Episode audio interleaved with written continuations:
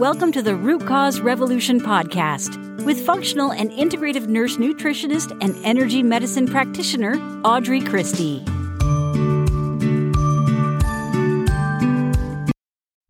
Hi, friends. Welcome to episode 290. We're almost at 300 of the Root Cause Revolution podcast. I'm your host, Audrey. If this is your first time listening, welcome. I am a root cause clinician. I specialize in helping you to stop masking symptoms and start healing those chronic symptoms, chronic issues, nagging things that won't go away, and even up into include autoimmune diseases. So I help you to rebalance your body so you can heal it for good. If you're done with band aids, ready for real healing solutions, you are in the right place and you have joined us for Energy Medicine Monday. And today we're going to talk about the energy of healing. So, I heard this really cool quote that inspired this this uh, episode, and the quote was that it was around choosing to consciously use food as medicine, right? So, so much of what we do, good nutrition is the foundation of health. It is the foundation of healing. It is you know one of the one of the three prongs in the three pronged approach, right? So, this little quote says. Um, choosing to consciously use food as medicine, as a form of self love instead of self destruction, is your healing journey, fully honoring your body as a sacred temple that houses your eternal soul. And I thought that was just such a beautiful way to put uh, the energy of choosing things, not because you want you know, want it as a junky snack food or a snack junkie, um, but choosing it to serve and fulfill your body, your human suits purpose, right? So when we're not functioning from that that place, um, we're really uh, existing with the weight of self neglect. And usually that leaves us feeling numb and uninspired. And that points us towards that unconscious overconsumption of junk, right? There is not a person found on the planet, there is not a study showing any of these things that a person that eats whole food, right? So whole food, whole food. I don't care if it's plants or meat.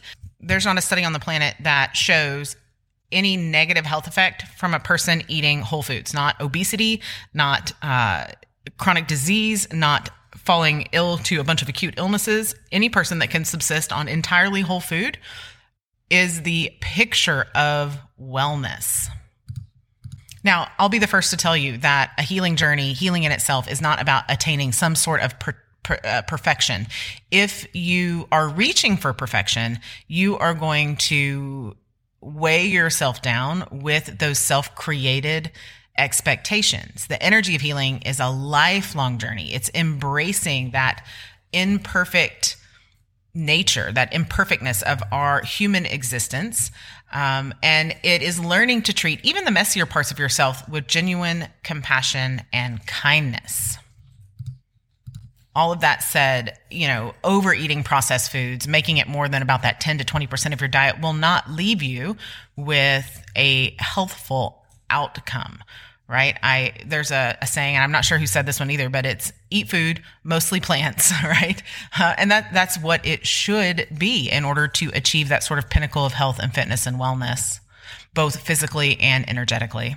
Since we're kind of on that uh, topic of food as medicine or food as uh, you know, food is part of your physical and energetic body's health, then I want to give you an exercise um, to to try. I want you to, you know, I've talked before about a food mood poop journal, and this is kind of a take on that. But what I want you to do instead of making a list of the foods that you ate in the day, I want you to make a list of all the foods that your body loves most that your body loves most. Now, thinking of this causes you to have to reframe things, right? Because if you, I'm not asking what your favorite food is. That's different, right?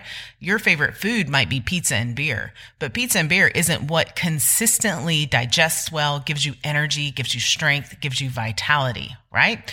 So you're going to make a list of all the foods that your body loves the most. And this list is going to be different for everyone. It's different for people in the same family, even, um, because different foods impact different bodies differently. Okay. So remember that food, that first list that your body, foods that your body loves the most is what digests well, what fills you with energy, what gives you strength to carry on in your day or your activity, and what gives you vitality.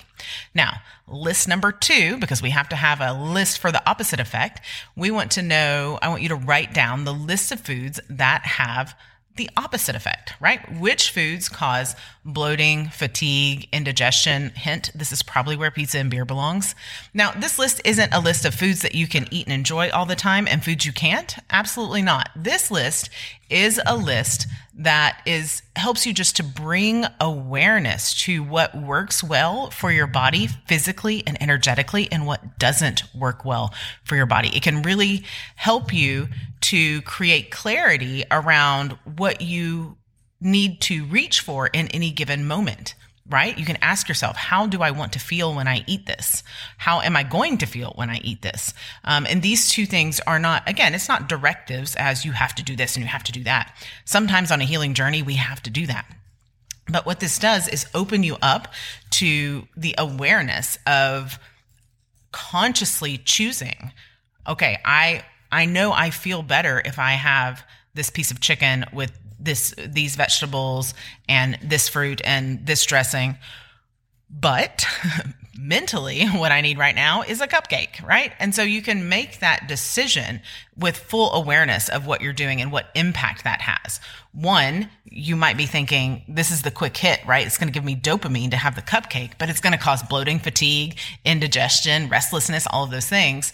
What you're really looking for is strength, is the energy to get through an activity, is the energy to focus on whatever it is that's causing you the frustration or to release it. And that would probably be more in line with an apple and nut butter, for example. Creating little lists like this can help you to expand your own wellness, can help you to intuitively grocery shop and intuitively eat.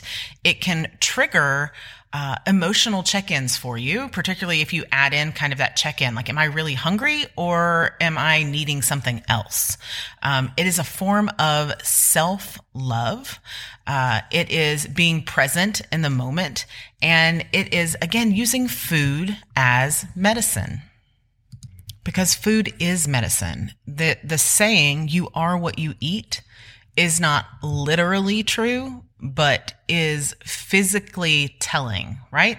Um, if you look at even conventional research, research shows that dietary habits influence disease. Now, those of us on the naturopath side, on the holistic health side, know that foods may not only just trigger chronic health conditions, but we know beyond a shadow of the doubt that what we put into our mouth literally becomes the building blocks of the tissues that you see. The skin on your hands, your skin cells turn over on a weekly and monthly basis. The same for your organs. Those cells break down. Uh, the cells die and they regenerate. And so if they have the right components to regenerate, then you have a functioning or you know a smooth running body. You can think of it like a, a, putting together a lego set or building a car engine. If they ship you the wrong parts when you put it all together it's not going to make the lego rv it's not going to make an engine run if you're putting together a car and you don't have all the right parts. Um, so you can think of that like your digestive system. That's literally where your body gets the fuel to rebuild itself and your body rebuilds itself and restocks hormones and all of those things anywhere from a, a, a, daily and nightly to weekly, monthly, yearly basis with cellular turnover. By overlaying the energetic aspects of really being in tune with what you're eating, then you can for sure transform anything from little bits of your health to your big health and wellness picture.